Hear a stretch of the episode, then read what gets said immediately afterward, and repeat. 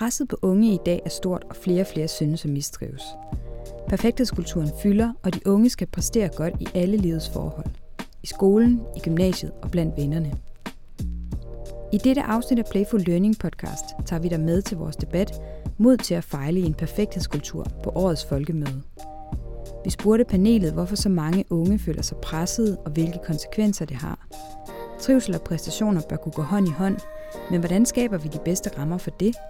Og hvordan styrker vi modet til at fejle blandt de unge i en tid præget af høje præstationskrav? Jamen, velkommen alle sammen. Hvor er det dejligt at se jer. Velkommen her til børne- og ungescenen. Vi skal nu i gang med den debat, som vi kalder mod til at fejle. Og det er jo desværre sådan, at mistrivselen blandt unge stiger. Og det bliver som oftest koblet sammen med det, som vi kalder for perfekthedskulturen, at de unge har fået en næsten besættelse af at være perfekte. Og det handler nok også om, at de på mange parametre er langt mere udsatte og på, end man måske har været tidligere med sociale medier og alt muligt andet. Og det her med at ture og være uperfekt, ture og gå imod strømmen i den forstand at se anderledes ud og ikke bage 20 boller samtidig med at man løber et halvmaraton inden man går i skole og alt sådan noget. Det er jo noget man skal lære, men hvordan har vi fokus på det, og hvordan styrker vi de unge og mistrivselen? Og til at snakke om det i dag, der har jeg et sindssygt dejligt panel, og fordi vi jo er børne- og ungescenen, så vil jeg så gerne bede jer om at præsentere jer selv. Hvem er det nu du er?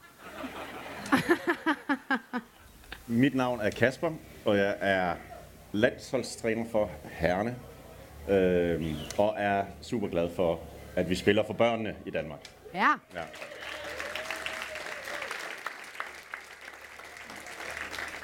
Jeg hedder Alma Thunell. Jeg er forkvinde for Danske Gymnasieelevers Sammenslutning. Vi repræsenterer eleverne på de almene gymnasiale uddannelser og kæmper for mere elevindflydelse, elevinddragelse og at vi skal have en god hverdag ude på gymnasierne.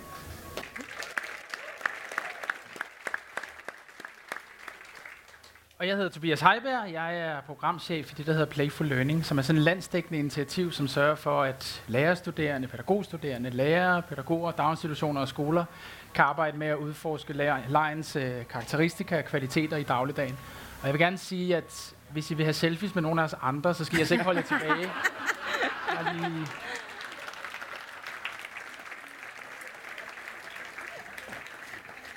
Okay, helt klart, den tog du hjem. Jeg stod også og brykkede på, hvordan er det, man kommer tilbage på den der meget forskellige kendisfaktor. Nå, men Men vi er glade for at se, at der er kommet så mange. Ja, for at se. Ja. Det er rigtig dejligt. Og jeg kan ikke engang blive set, for jeg er så lille bag det her bord. Hvad hedder det? Men jeg hedder Noemi Katznelson, og jeg er professor og leder af det, der hedder Center for Ungdomsforskning på Aalborg Universitet. Så jeg forsker i hele det her spørgsmål om trivsel og undersøger, hvad er det, der ligger bag for forklaringer på den her stigende mistrivsel blandt unge i dag. Ja, og på et tidspunkt så kommer Stefan Hermann. Du kunne altså også lige have den dejlige klapsalve og soler i. Stefan Hermann kommer også på et tidspunkt. Han er rektor på Danmarks Professionsskole, men han er lige i gang med en anden debat, så det er rigtig folkemøde-style det her. Men jeg tænker, at I også er kompetente nok til at starte den her snak, som vi nu skal have gang i. Og som sagt tidligere, så er mistrivselen blandt unge stigende, og det er et problem. Og senest i den nationale sundhedsprofil for 2021, så står der her, at mistrivselen er steget med 8% point for begge køn siden sidste undersøgelse i 2017, samt hele 52% af unge kvinder mellem 16 og 24 år rapporterer om højt stressniveau, og det samme gælder for 31% af de unge mænd. Og igen, mange peger på den her perfekthedskultur, som fylder rigtig meget hos de unge. Og Noemi, vil du ikke lige starte med at fortælle, hvorfor er det? Hvad er det for et pres, de unge føler i dag? Det er jo et kæmpe spørgsmål, vi adresserer, ikke? Ja. Og hvis jeg skal nævne det, vores undersøgelse peger på, som vi er i gang med, det er, at hvis vi skal kigge, og det skal vi, fordi vi har at gøre med et så bredt fænomen som vi har. Hvis vi skal kigge ud på vores samfund, på de rammer, der er omkring ungdomslivet i dag, så er der 3 faktorer, som skubber til det her. Det ene det er, at vi lever i en accelererende kultur, altså acceleration og tempo, både i hverdagsliv, i alt hvad vi synes, hvad vi skal nå, i om børn skal... Behøver de egentlig gå i børnehaveklasse, og behøver de egentlig gå i 10. Behøver de egentlig, og kan de ikke, hvis man skulle kunne Pythagoras i 1. G tidligere, så skal man det i 8. klasse. Nu vi er komprimeret og fortættet, og sociale medier gør, ungdomslivet døgnåbent. Så der er en masse fortætninger på mange forskellige niveauer, så acceleration skubber på det. Præstation ser vi sive ind, ikke kun som sådan noget med, hvad for en karakter og bedømmelse man skal have for noget, men det er faktisk noget, der vi ser som en tendens sive meget mere ud i relationerne. Hvem gider være i gruppe med mig, hvis jeg nu siger noget dumt i engelsk? Eller altså, hvem vil så faktisk være sammen med mig, så jeg holder mig hellere tilbage? Altså sådan en tendens. Og så den tredje, psykologisering, som er, at vi lever også i en tid, hvor jeg tror, vi alle sammen, og vi kan også genkende de andre fænomener som voksne, men psykologiseringen ligger i, at vi lever i en tid, hvor vi har fået det, man kan kalde et mere inderliggjort selvforhold. Der er faktisk mere fokus på det, der foregår inden i os, det vi mærker, og vi sætter flere ord på det, vi snakker mere med hinanden om det. Altså gå ind på en hvilken som helst café, hvor, måske ikke lige her på Folkemødet, hvor folk alligevel diskuterer nogle ting også, ikke? Men altså rigtig mange steder, så snakker vi jo om, hvad vi går og føler og mærker. Der er et enormt fokus på det her indre, som unge også tager til sig.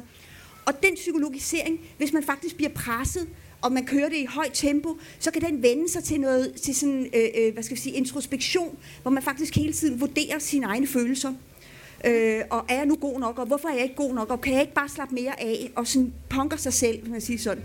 Og de tre forhold til sammen, de gør faktisk, at vi får et ungdomsliv, som på en måde er så udspændt i sin grundstruktur og i sin grundramme, at når livet så rammer med mere almindelige ting ovenpå det, så er chancen for, at man falder større. Så det er sådan, hvis jeg skulle give den ultrakorte version af det. Alma, du står og nikker. Det er jo dig, dine kammerater, der jo sådan set bliver talt om her. Kan du genkende noget af det, nogen siger? Helt sikkert, og noget af det pres kommer også politisk. Altså vi har haft en tendens til gerne at vi have unge mennesker meget hurtigere igennem uddannelsessystemet, fordi det skulle give et eller andet afkast i samfundet. Det tror jeg, at det kommer til at gøre det stik modsatte. Det kommer til at betyde, at vi har en generation, som i virkeligheden, hvis vi skal kigge sådan helt kynisk på det, bliver dårligere arbejdskraft, fordi vi simpelthen har det så skidt. Jeg er også meget enig i den her tendens til at se enormt meget indad, orientere os ind mod os selv, tjekke ind hele tiden, mærke efter i mavefornemmelsen, hvordan man har det. Når man vender sig ind mod sig selv, så bliver man også bare enormt bevidst, og alt hvad man gør bliver sådan, man tænker hele tiden over det, og det er enormt ærgerligt. Så tror jeg også, der er noget i det her med, at vi har en verden og et samfund i Danmark særligt, som ligger enormt åbent. Altså vi har ikke så mange traditioner og normer tilbage. Vi kan ligesom blive, hvad vi vil, bliver vi i hvert fald fortalt. For så når vi så ikke kan, så bliver det set som vores egen skyld. Eller det er i hvert fald sådan, vi oplever det. Og på den måde bliver vi enormt konsekvensbevidste. Og valg og overgangen i uddannelsessystemet særligt kan være enormt svære. Stefan, velkommen til. Du kommer direkte fra en anden debat. Vil du ikke lige præsentere dig selv? Hvem er du? Hvorfor er du her? Det skal jeg spørge jer om. Tak fordi jeg må komme. Jeg hedder Stefan Hermann, og jeg er rektor for det, der hedder Københavns Professionshøjskole, som blandt andet uddanner skolelærer, pædagoger, sygeplejersker, bioanalytikere og alle mulige andre. Og så har jeg for nylig skrevet en bog, der hedder En varm tid, hvor jeg blandt andet berører det her unge- og trivselsspørgsmål. Og det er uden techno-bas, jeg skrev den. Men det kan vi sagtens abstrahere herfra. Kan vi ikke det? Det kan vi godt. Ja, vi har stået her og talt om...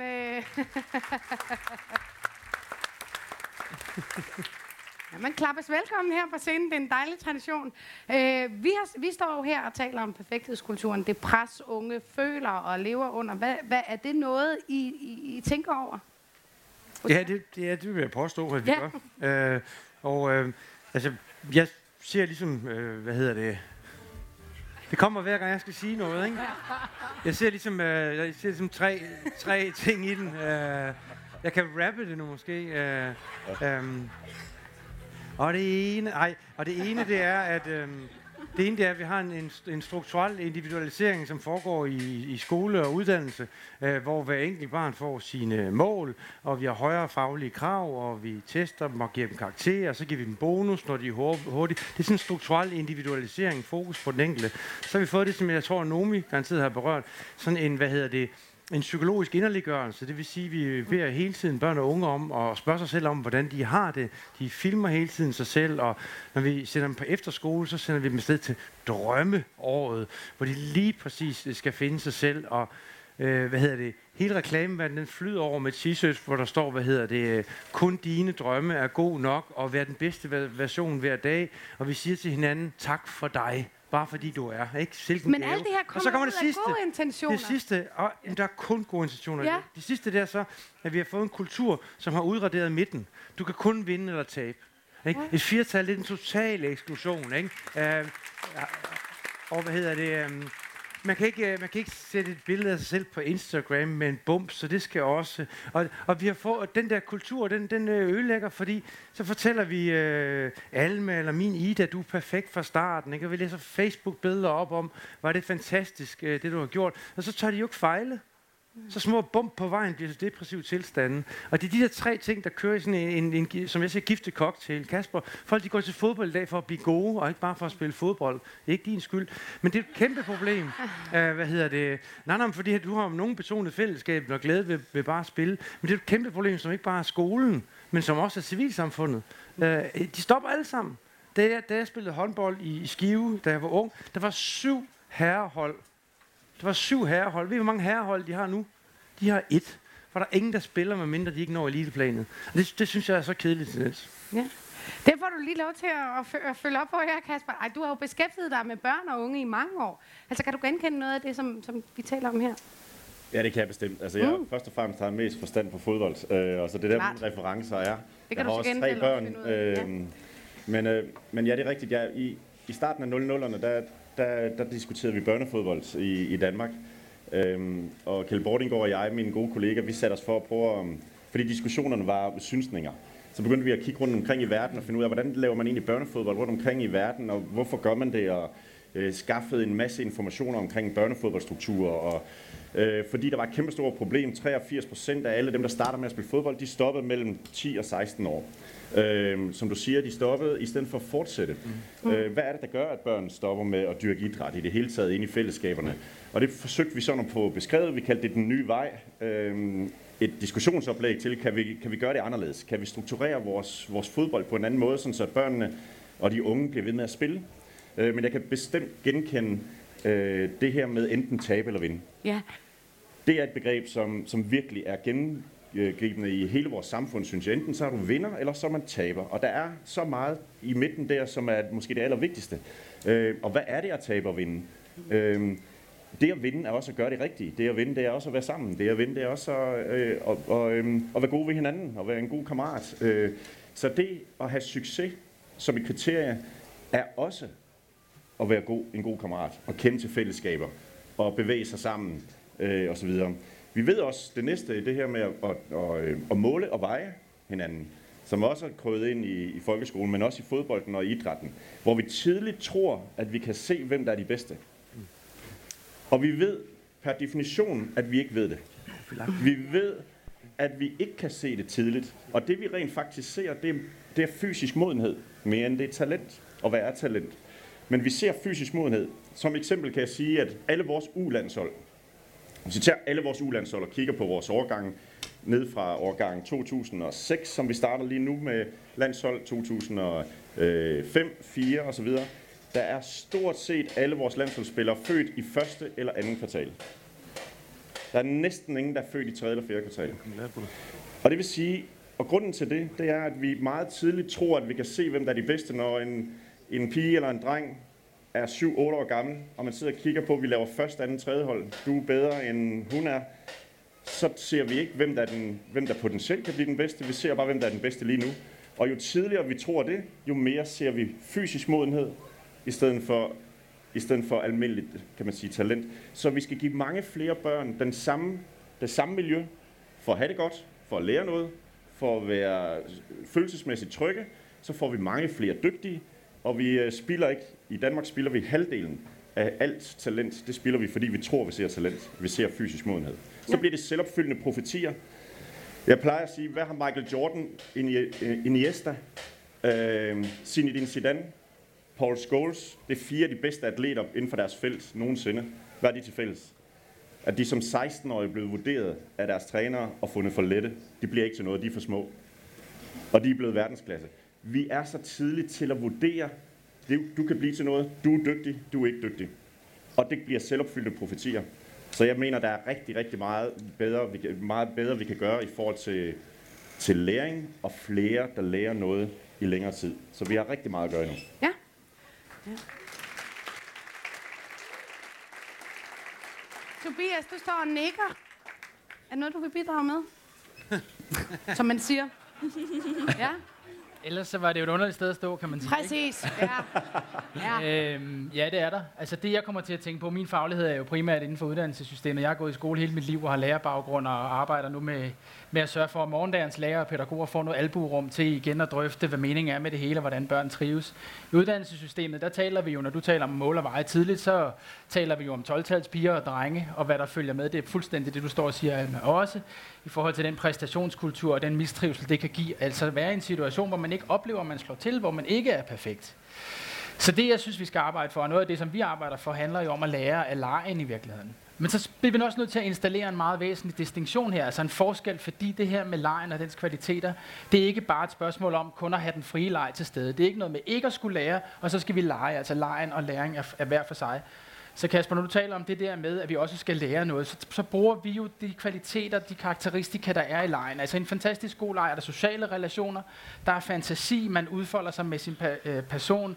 Der kan være en situation, hvor man bliver så opslugt af legen, at man glemmer sig selv, at man er til stede i det af bare lyst, apropos det her med at have lyst til at gå til håndbold og fodbold. Hvad sker der, hvis vi inviterer lærere og pædagoger med ind til at udforske nogle af de kvaliteter, som vi kender så godt, men som vi har skabt nogle barriere i forhold til? Det vil vi gerne skabe rum til igen, for det giver nogle andre typer af fællesskaber, og det giver nogle andre deltagelsesmuligheder. Fordi i vores uddannelsessystem har vi efterhånden en primær deltagelsesmulighed, og den er faglig præstation. Den palette, den bliver nødt til at være langt bredere. Nu er du markeret, og jeg har jo set dig, og du markerer også. Yes. Kan I høre mig? Lige om lidt tror jeg, vi kan. Lige om lidt kan I. Bla, bla, bla, bla. Ja, yes. Nu kan I godt. Nå, jamen det er fordi... Jeg vil gerne, fordi der er noget med rummene, som du er inde på, men så er der noget med vores sprog. Og så nu er det jo lidt debatagtigt, ikke? Så nu kaster jeg mig lige over dig, Kasper, og anfæng, fordi du siger, at alle bliver vindere, når bare de er med. Og i virkeligheden vil jeg gerne derhen, hvor vi netop gjorde op med den dikotomi, som Stefan snakker om, hvor man enten er vindere eller tabere. Hvor vi gik ud fra, jamen, altså langt de fleste af os er gennemsnitlige. Middelmådighed, at vi ikke er succeser der, hvor vi er, men vi er til stede der, hvor vi er. Og der bliver noget med hele den her med, og hele tiden rate tingene og måle tingene. Og der er vi bare et sted henne, hvor den præstationskultur, eller hvad man skal sige, den målekultur, den er sevet så langt ind i vores kultur, at den informerer vores sprog, vores blikke på hinanden, vores måder at snakke om, hvad børn og unge skal med hinanden. Og der tror jeg, at vi skal ind i en fase, hvor vi bliver meget mere skarpe på, hvordan vi egentlig formulerer os, og hvad der egentlig ligger som sådan nogle implicite forståelser i, at alle skal have lov at være med, fordi alle skal kunne være vindere, eller altså den type. Det er faktisk ikke der, vi skal hen. Og så vil jeg gerne lige sige en yderligere ting, som er, at anslaget for den her diskussion er også, at vi har en perfekthedskultur. Og det, som er i idrættens verden og sportens verden, det er jo, at vi skal have excellence og det sublime og det perfekte, eller hvad man skal sige, for at være Jordan, eller det allerbedste. Det, som jeg synes, vi ser, når vi kigger på unge og i vores undersøgelser, det er faktisk, at unges udgangspunkt ikke er en ambition om at ville være perfekte som det sublime. Nej, det der er, det der gennemsyrer det, det er en angst for social eksklusion. Det er en angst for at falde igennem, der driver det. Det er ikke en forestilling om, at man bliver perfekt. Det er en forestilling om, at hvis ikke man løber rigtig hurtigt, så ryger man helt ud. Den tyske sociolog Hartmut Rosa har sådan et billede, som man siger om os alle sammen på en måde, eller og spidsformuleret i ungdomsårene. Altså, I forestiller jer sådan en rulletrappe, der kører, og rulletrappen kører hele tiden nedad, og vi skal hele tiden på den her rulletrappe løbe, for ikke at ryge med ned. Det vil sige, at vi løber i virkeligheden ikke for at komme op, men der er hele tiden en kraft, der gør, at vi bliver slynget af, ryger bagud, sakker, altså holder op med at være en del af de fællesskaber, vi er en del af, hvis ikke vi hele tiden arbejder for dem. Så det er det, der ligger i den perfektionskultur. Det er i virkeligheden angsten for at ryge med rulletrappen ned, Det er ikke en forestilling om, at alle vil være Jordan eller sådan noget. Altså det er faktisk ikke det, der er drivende. Og det synes jeg er en misforståelse, der tit sådan fletter sig ind i billedet på unge. Mm? Jamen, jeg tror, at Noemi har ret i, at angsten for at løbe en risiko, angsten for at træffe det forkerte valg, angsten for ikke at være med i fællesskabet, er langt større end driften efter at vinde og præstere det sublime. Og det er jo meget sjovt egentlig, at den selektionsmekanisme, som Hjulmand omtaler, som har været stærkt i sportens verden, den har vi så at sige bedt de unge om at varetage ved at dramatisere deres valg. Vi overdramatiserer deres uddannelsesvalg. Vi laver uddannelses- og erhvervsvejledning, hvor vi foregår lov for dem, at man i 7. klasse kan vide, hvad man vil. Vi kan se små piger i 3. og 2. klasse, der livsplanlægger om, hvor stor en familie de skal have, hvor de skal bo, hvad for en uddannelse de skal have, fordi de hele tiden bliver konfronteret med det perfekte liv. Og der har vi fraskrevet os en voksenmyndighed og sagt, det skal I træffe til valg, og det skal være det rigtige, og vi dramatiserer det helt vildt. Og det er et kæmpestort problem, så vi skal afdramatisere valget, for det er jo løgn, at man kan træffe det rigtige valg i 7. klasse, som fører til en karriere, som er fremragende og et helt og fuldt liv. Det er simpelthen løgn, men det går vi og bilder dem ind, og det passer ikke. Og det er et kæmpestort problem. Jeg var faktisk engang en semi-talentfuld håndboldspiller, og efter jeg lærte om Kasper og andres undersøgelser, der fandt jeg faktisk ud af, at jeg har været offer for de der udvælgelser, fordi jeg er født i december måned. Jeg fandt faktisk en del trøst i noget, en ret kendt, det var han engang i hvert fald håndboldpsykolog, Jens Hansen, han sagde til mig, det er altid de næstbedste, der vinder. Og det var eksemplet med Scholes og Zidane, og de andre var eksempler på.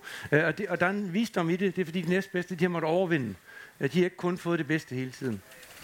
Så jeg tænker, at jeg stadigvæk har en fremtid i elitehåndbold.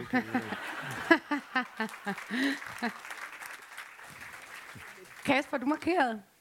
Ja, men det var bare for, hvis det blev tolket derhen, at du troede, at det handlede om, at man skulle gøre alle til vinder, og at alle har et billede om, at man skal være Paul Scholes eller Jordan, så er det helt forkert. Det handler om for mig, det er at sige, at alle børn i fodbolden og i idrætten, vi ved faktisk rigtig, rigtig meget om, hvorfor børn kommer tilbage til sporten. Hvorfor kommer de tilbage til at dyrke håndbold og fodbold osv.? Nummer 1 har hele tiden i de sidste 15 år heddet der for at have det sjovt. Det er sådan lidt en fluffy en, vi vil gerne have det sjovt. Men nummer 2, at lære noget, den har flyttet sig. Så det at lave læringsmiljøer, hvor der er trygt, og nummer 3 er for at være sammen med sine kammerater. Men det, at man har en følelsesmæssig tryghed, og at man føler sig elsket, uanset hvad man gør. Uanset om man er god eller dårlig, så føler man sig set som det, man er, ikke det, man gør. Så viser det sig, at man både fastholder, men man får også dygtigere spillere, hvis det er det, i matematik, hvis det var det. Men det, at man føler sig følelsesmæssigt tryg, og så samtidig er i et læringsmiljø, hvor play, som er en gammel lærdom, Einstein sagde også, play is the highest form of research. Så jeg kan lave et eksempel. Hvis jeg vil lære 2 spillere at slå indersider til hinanden, så kan man stille dem op over for hinanden, og så kan man stå og lade dem slå indersider til hinanden her. Og så gå og fejlrette på dem og sige, nej, du skal have foden lidt mere derud og så videre. Man kan også opstille et spil, hvor de her 2 spiller mod 2 andre. Man laver 2 mål i hver side, og så lader dem spille og lade dem udforske. Hvilke muligheder er der i det her? Vær kreativ, få hovedet med.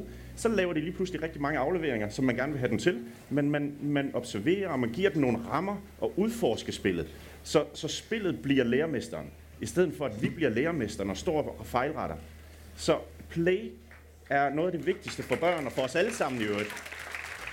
Ja.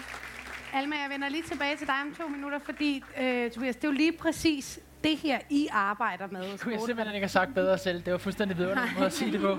Så det er lige før jeg frafalder. Nej, fordi det er lige præcis den ramme, Stefan, du taler om voksenmyndighed. Der er jo noget med de voksne, der har med de unge at gøre, som har det vanskeligt. Og det er det her med, at i stedet for at tale om, at det er vi ikke gode nok til at gøre, vi er nødt til at se, at der er nogle betingelser, der gør, at vi ikke er gode nok til det. Så hvordan kan vi geninstallere det albuerum? Fordi de fleste lærere og pædagoger vil lige præcis det. De har faktisk en faglighed og en ekspertise, der kan præcis det. Men indimellem er rammerne trange, og det er svært at finde nogen at gøre det sammen med. Så det her gitterværk, det forsøger vi i hvert fald at arbejde med, når du spørger Sofie i Playful Learning, at sørge for at have et nationalt gitterværk, hvor man er sammen med nogle andre, hvor man våger at stille sig derud, hvor det også er lidt usikkert engang, men man afprøver sådan et spil, som du eksemplificerer her. Og der har man brug for at være sammen med nogle andre i et godt fællesskab på tværs. Det har de voksne også brug for. Det skal der være albuerum til igen, hvis vi skal derhen, hvor den type af læring kan foregå i et læringsmiljø, inspireret af legen. Ja.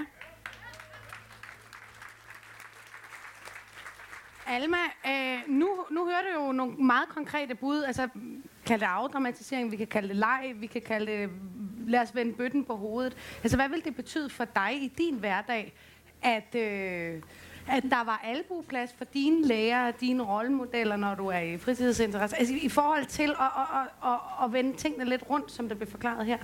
Det vil betyde en hel masse, helt klart. Jeg tror, ofte når vi har den her trivselsdebat, kigger vi meget på individet. Så skal vi have mere uddannelsesvejledning, mere karrierelæring, mere fokus på den enkelte, mere psykologhjælp.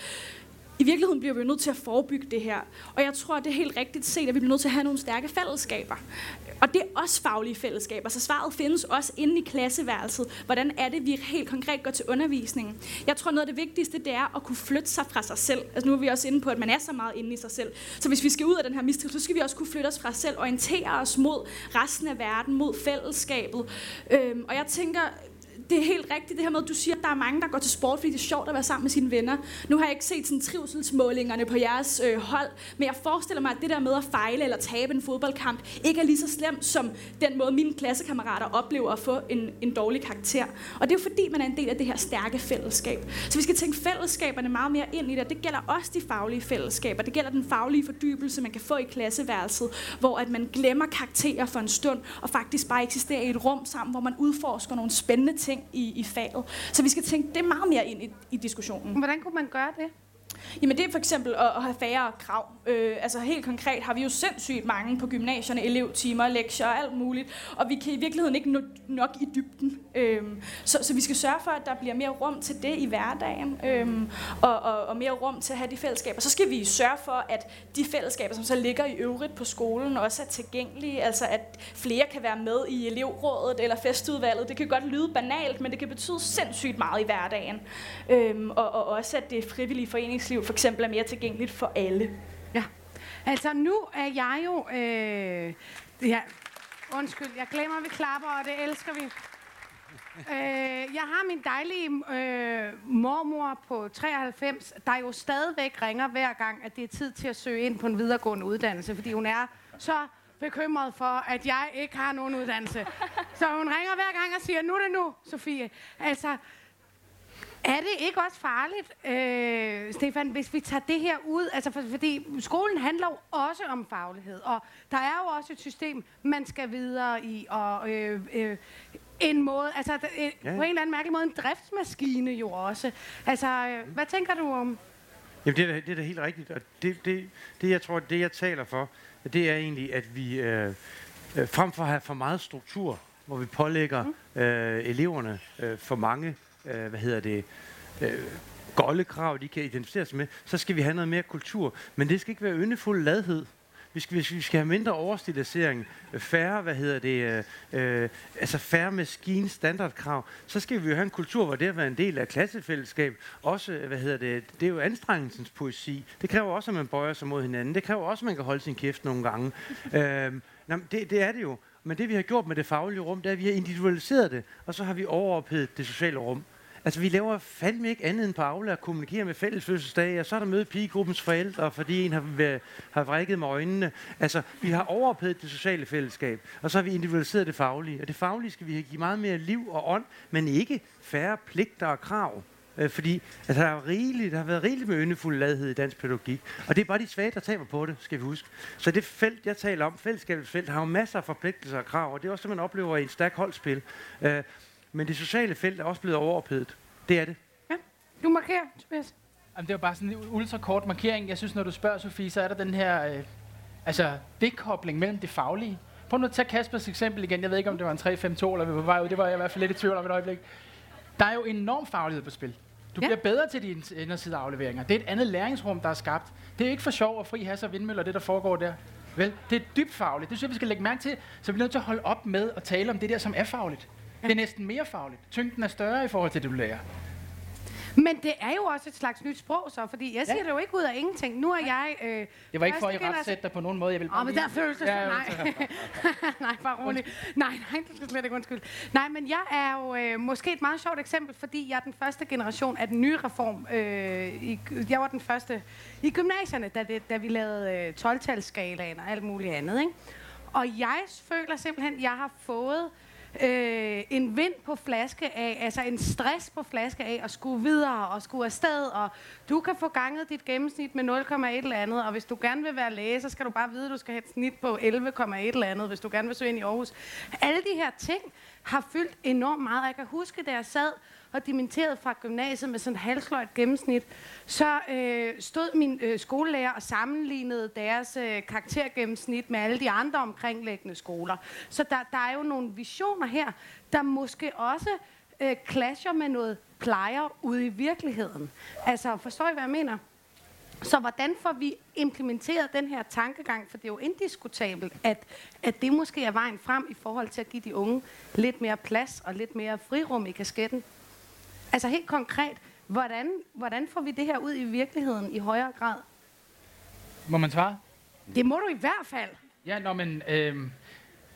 altså for det første er det meget vigtigt at sige, at det er der absolut ikke én løsning på, og det er nok en god gang slow cooking, fordi du peger jo fuldstændig rigtigt i forhold til, hvad det er for en lang række af måleparametre, der gør, at systemet overopheder. For selvfølgelig gør det det.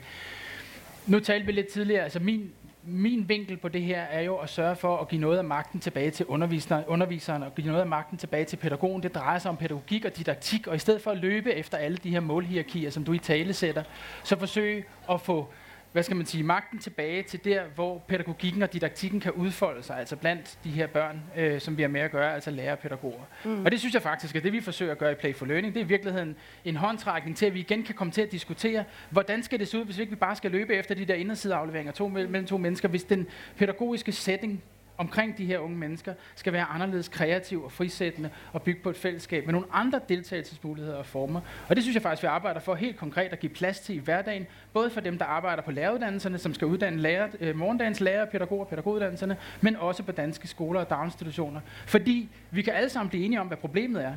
Der er i hvert fald et skridt, hvor vi forsøger at gøre noget. Okay, Noemi, du markerer. Men det er fordi, altså det lyder jo sindssygt fedt, og besnærende og godt, og man tænker, det vil de unge rigtig gerne have. Det, der bare er ved det, er, at de unge på en måde minder lidt om din mormor. Ja. Fordi din mormor, det hun siger, det er, at du skal jo lave noget ordentligt. Ikke? Ja, du skal noget tilbage på. Ja, noget faldt tilbage på. Og den der sådan lidt snævre forestilling om, hvad det er, der er noget ordentligt, den er der faktisk ret mange unge, der er, vokset ind i denne her forestilling om, at når man laver noget ordentligt og lærer noget ordentligt i skolen, så er det, når man sidder røv til bænk og bliver undervist i noget, man synes er kedeligt. Så har det noget meget instrumentelt over sig. Så der er ikke nogen super stor margen lige nu, og på den måde er jeg meget på din slow cooking. Jeg tror, det her er noget, der skal introduceres relativt langsomt, og også massere elevernes forståelse af, hvornår der foregår læring, og hvad læring er for en størrelse.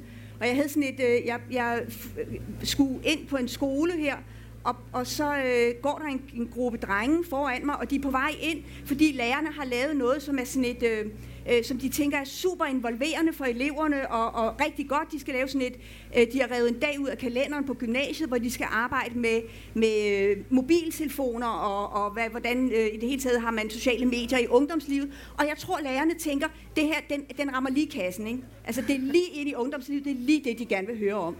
Og så går jeg bag de her drenge på vej ind, og de går en 8 stykker eller sådan noget, og så har de sådan en ordveksling, der går på, de har planlagt, at de alle 8 skal gå, lige så snart det er gået i gang. Men de er i gang med at sådan, orkestrere den der exit, fordi de bliver nødt til de kan jo ikke rejse sig op alle 8 på én gang og gå, så de er i gang med sådan at planlægge, hvem der går først, og hvem der nu skal på toilettet, og sådan, så de orkestrerer bare det exit. Fordi de har overhovedet ikke forstået og tænkt, at det, de skulle ind til, var noget, de kunne bruge til noget som helst, og som noget som helst, der havde med skole at gøre. Så vi er oppe imod en kultur og en læringskultur, som er blevet enormt snæver. Og der er sindssygt brug for det, I laver, men der er også sindssygt meget brug for at få fundet ud af, hvordan man didaktisk genindfører det i den læringskultur, vi har fået. Men et hurtigt opfølgende spørgsmål, hvis det er okay. Fordi det er jo også et spørgsmål om, at det her, det ved vi godt. Er der anden vej end eksemplet? Altså simpelthen at vise det og begynde at gøre det, så kan det være slow cooking. Kan du se nogle andre veje, end at begynde at gøre det? For vi kan jo tale om det. Hvis vi skal have omvendt andres forståelser, så er vi jo nødt til at have mærket det, set det, smagt det, nogle andre måder at tage uddannelser på. Jamen, altså du kan sige, jeg tror, at vi er nødt til at gøre noget også strukturelt. Ja. Fordi problemet er, at der er blevet sådan en forståelse af, at hvis vi ikke bliver undervist i noget, vi bliver evalueret og målt på bagefter, så bliver det ligegyldigt. Så det er jo den der overligger, der hele tiden ligger på alt. Og man kan sige lige nu, jeg har været i sådan nogle debatter også omkring håndværksfagene, som gerne vil fylde mere, og de praktiske fag. Vi har været til forskellige ting på det seneste, også omkring det her med, at man gerne vil indføre flere praktiske fag i skolen. Og det, man så ønsker derfra, det er, jamen så skal vi så også måle på det. Og på en eller anden måde har vi brug for sådan en detoxificering af skolen, hvad angår måling, for at kunne komme helt i mål. Alma, du markerede først. Jamen, jeg er helt enig. Jeg tror, vi har skabt en sindssygt usund læringskultur ude i klasseværelserne, hvor at man i højere grad rækker hånden op for at sige noget strategisk, som man lige tænker, læreren gerne vil høre, eller faktisk ikke tør at række hånden op, hvis man har et spørgsmål til det, man lige gennemgik i sidste time. Og det er jo sindssygt ærgerligt, fordi i sidste ende, så skaber det jo nogle studenter, som er mindre dygtige fra gymnasierne.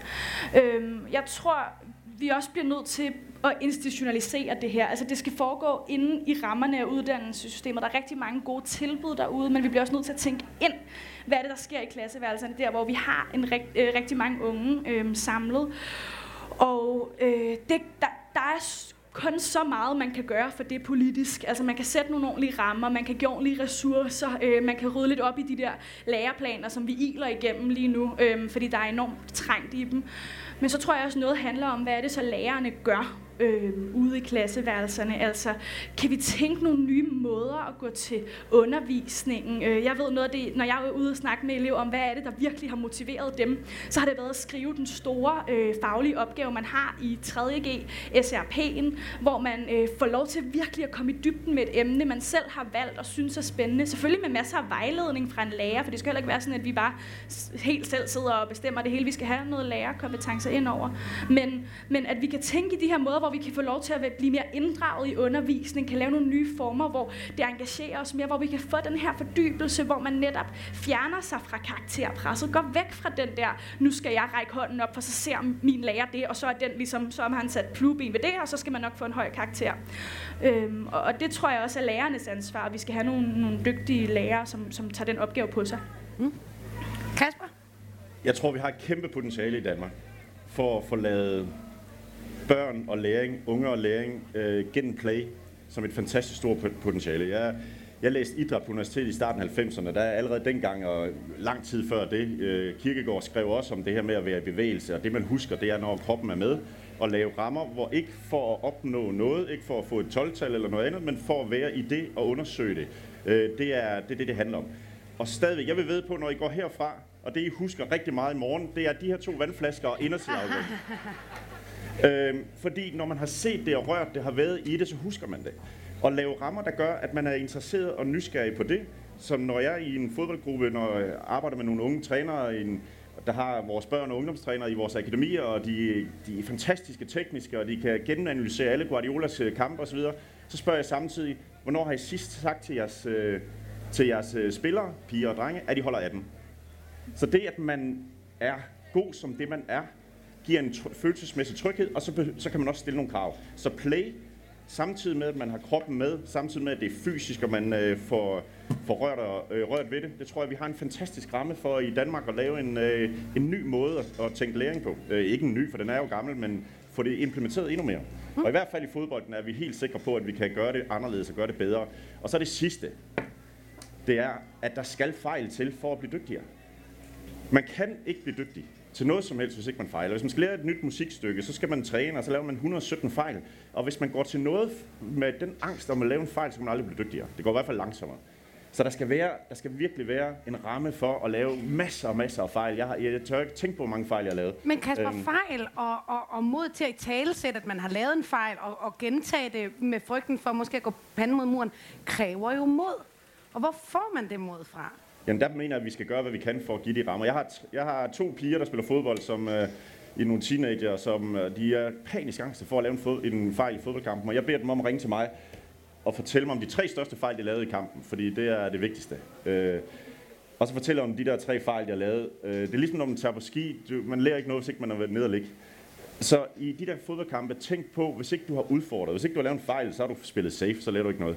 Så vi bliver nødt til at lave nogle rammer, hvor det at lave fejl, det er en helt almindelig ting imod at blive dygtigere. Så jeg det er så vigtigt i de rammer, vi laver, at fejl, det er en helt almindelig ting i vores hverdag. Det er i vores allesammen. Jeg laver fejl hver dag, og det gør vi alle sammen. Jeg tror, at noget af det, vi jo kunne gøre som forældre og voksne, det er jo at lade være med at hele tiden følge de der unger, ikke? Altså lad dem nu bare gå til fodbold, ikke? Lad dem nu gå til skøjteløb, eller hvad de gør. Lad være med hele tiden være der. Lad dem nu træde ind i de rum sammen med de der figurer, som Kasper og andre. Og det er jo den, synes jeg, lidt skægt metapointe, at Kasper er vel et eksempel, selvom han er uddannet idræt, det er pædagogikken ind i lejen, ikke? Og det vi står og taler om, det er at få lejen ind i pædagogikken. Nikolaj, han er efterskolelærer, håndboldlandstræneren, ikke? Alle de store håndboldlandstrænere, de har været læreruddannet. Så vi har jo faktisk en tradition, der kan noget, når det handler om de fællesskaber. Og derfor handler det om at få legen og den fordybende lege ind i skolen. Men vi får ikke løst noget, hvis vi bare fjerner alle de der strukturer i skolen, alt det, der har drevet præstationspresset. For Noemi har fuldstændig ret. Det klarer vi fint selv nu. Altså fjern de nationale test, fjern uddannelsesparathedsvurderinger og karaktererne. Det buller stadigvæk løs derude. Og det er derfor, at den store folkelige samtale er ret vigtig her. Altså man kan jo sige, ånden er ude af flasken, ikke? Det er jo ikke kun uddannelsessystemet, der instrumentaliserer. Det gør vi også på sociale medier. Vi gør det på alle arenaer. Og det er vi på en eller anden måde nødt til at tage et livtag med. Og jeg synes, særligt i forhold til børn og unge i dag, der kan legen noget andet, udover at give fordybelsen. Den kan give noget, som jeg tror mange mangler. Det er nemlig, at den kan give selvforglemmelsen. Altså, man er ikke på vej på Instagram midt i et hopskud, vel? Man er ikke, ved at optimere sin karakter, når man løber hjem i håndbold for. Og det er jo det, som legen og idrætten kan. Og det har vi altså også brug for at få ind i skolelivet. Altså selvforglemmelsens kunst. Jeg synes, det må være byrdefuldt, at I hele tiden skal forholde jer til jer selv, og hele tiden rate jer selv, hele tiden blive vurderet. Ja. Velbekomme. Ja. Ja, og tiden er jo faktisk simpelthen også gået, men vi vil altså lige gøre plads til, at der er mulighed for at stille nogle spørgsmål. Er der nogen af jer, der har noget, I gerne vil bidrage med, eller et spørgsmål, I gerne vil stille? Det er også fair nok, hvis I ikke har. Ja?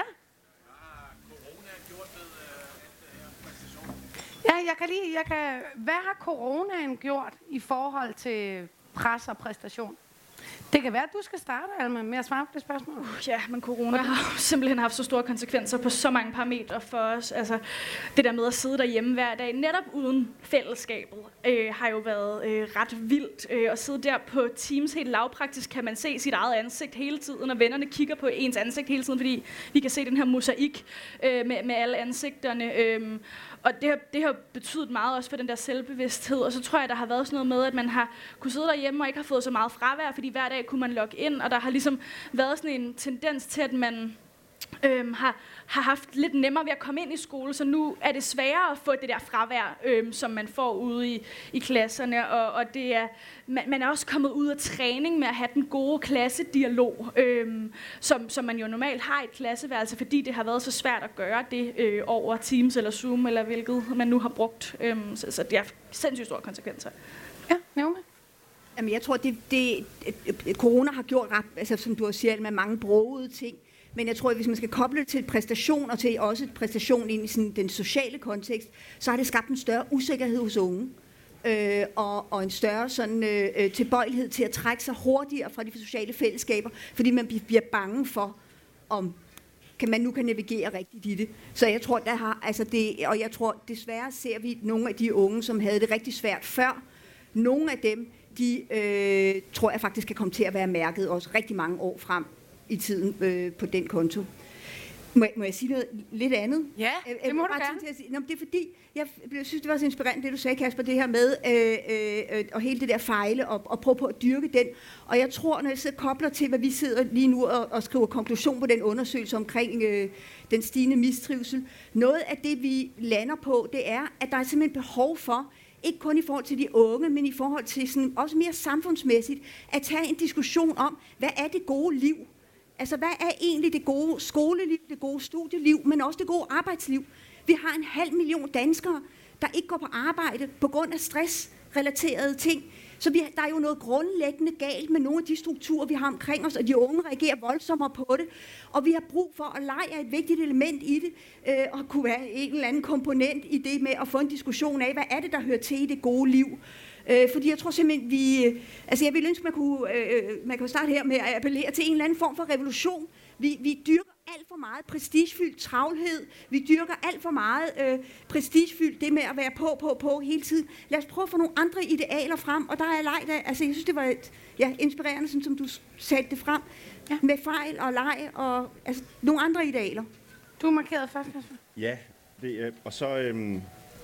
Det vi ved med sikkerhed, det er, at alle jer unge, I kommer til at skifte rigtig, rigtig meget i forhold til, hvad min farfar gjorde, min far gjorde, og hvad jeg gjorde. Vi ved faktisk ikke så meget om de forskellige arbejdsrelationer, I får, og de jobs, I får.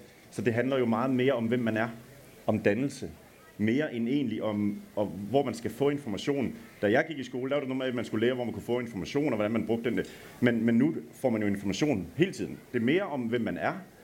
Og en grundlæggende dannelse, så aldrig har dannelse været mere vigtig, at man har et sted at stå, at man har noget at stole på, og man finder sig selv, fordi I bliver trukket rundt i alle mulige forskellige retninger, og i alle mulige forskellige jobs. Det vigtigste er, at I ved, hvem I er, så meget som overhovedet muligt. Så dannelse er mere vigtigt end nogensinde i min verden.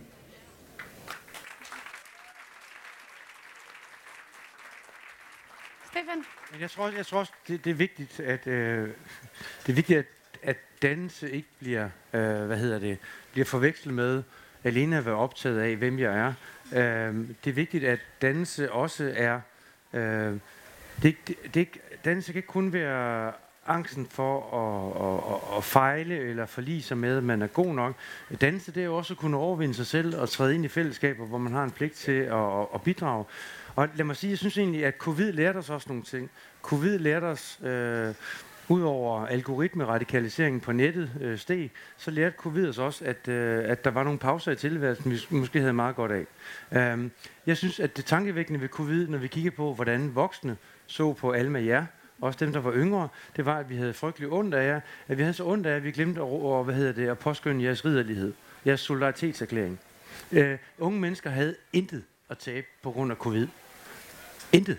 Det var en sygdom, der for et forsvindende marginalt mindretal ville blive kritisk, men det var kritisk over for nogle andre befolkningsgrupper. I blev hjemme, efterskoleophold blev droppet, men vi havde mere travlt med at sige, at det var synd for jer, end egentlig at hylde jer for jeres ridderlighed og jeres solidaritetserklæring. Og det synes jeg er lidt tankevækkende. Så dannelse, det er jo også påskyndelse. Undskyld mig, Sofie, ja, du taler om modet, men det er jo også, det er jo også at kunne overvinde sig. I er behovsudsat helt vildt, mand. Alt det, man har sagt, det kunne I. Det fik I ikke engang ros for. I fik ros for, når I havde det skidt. Det er da åndssvagt. Og skælde ud for, når I holdt fester. Ja. Jo, men det gjorde de jo næsten ikke. Den eneste, der faktisk ikke lige har fået lov til at komme til ord her til sidst, det er dig, for vi kan desværre ikke nå mere. Men Tobias, vil du ikke lige... Rund af, hvad er det, vi kan lære af legen?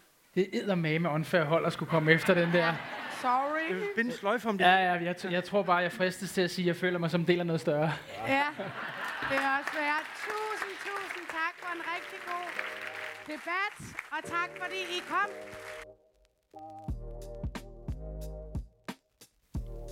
Du har lyttet til et afsnit af Playful Learning Podcast. En podcast, der undersøger forholdet mellem leg og læring, og hvordan vi skaber en mere legende uddannelseskultur.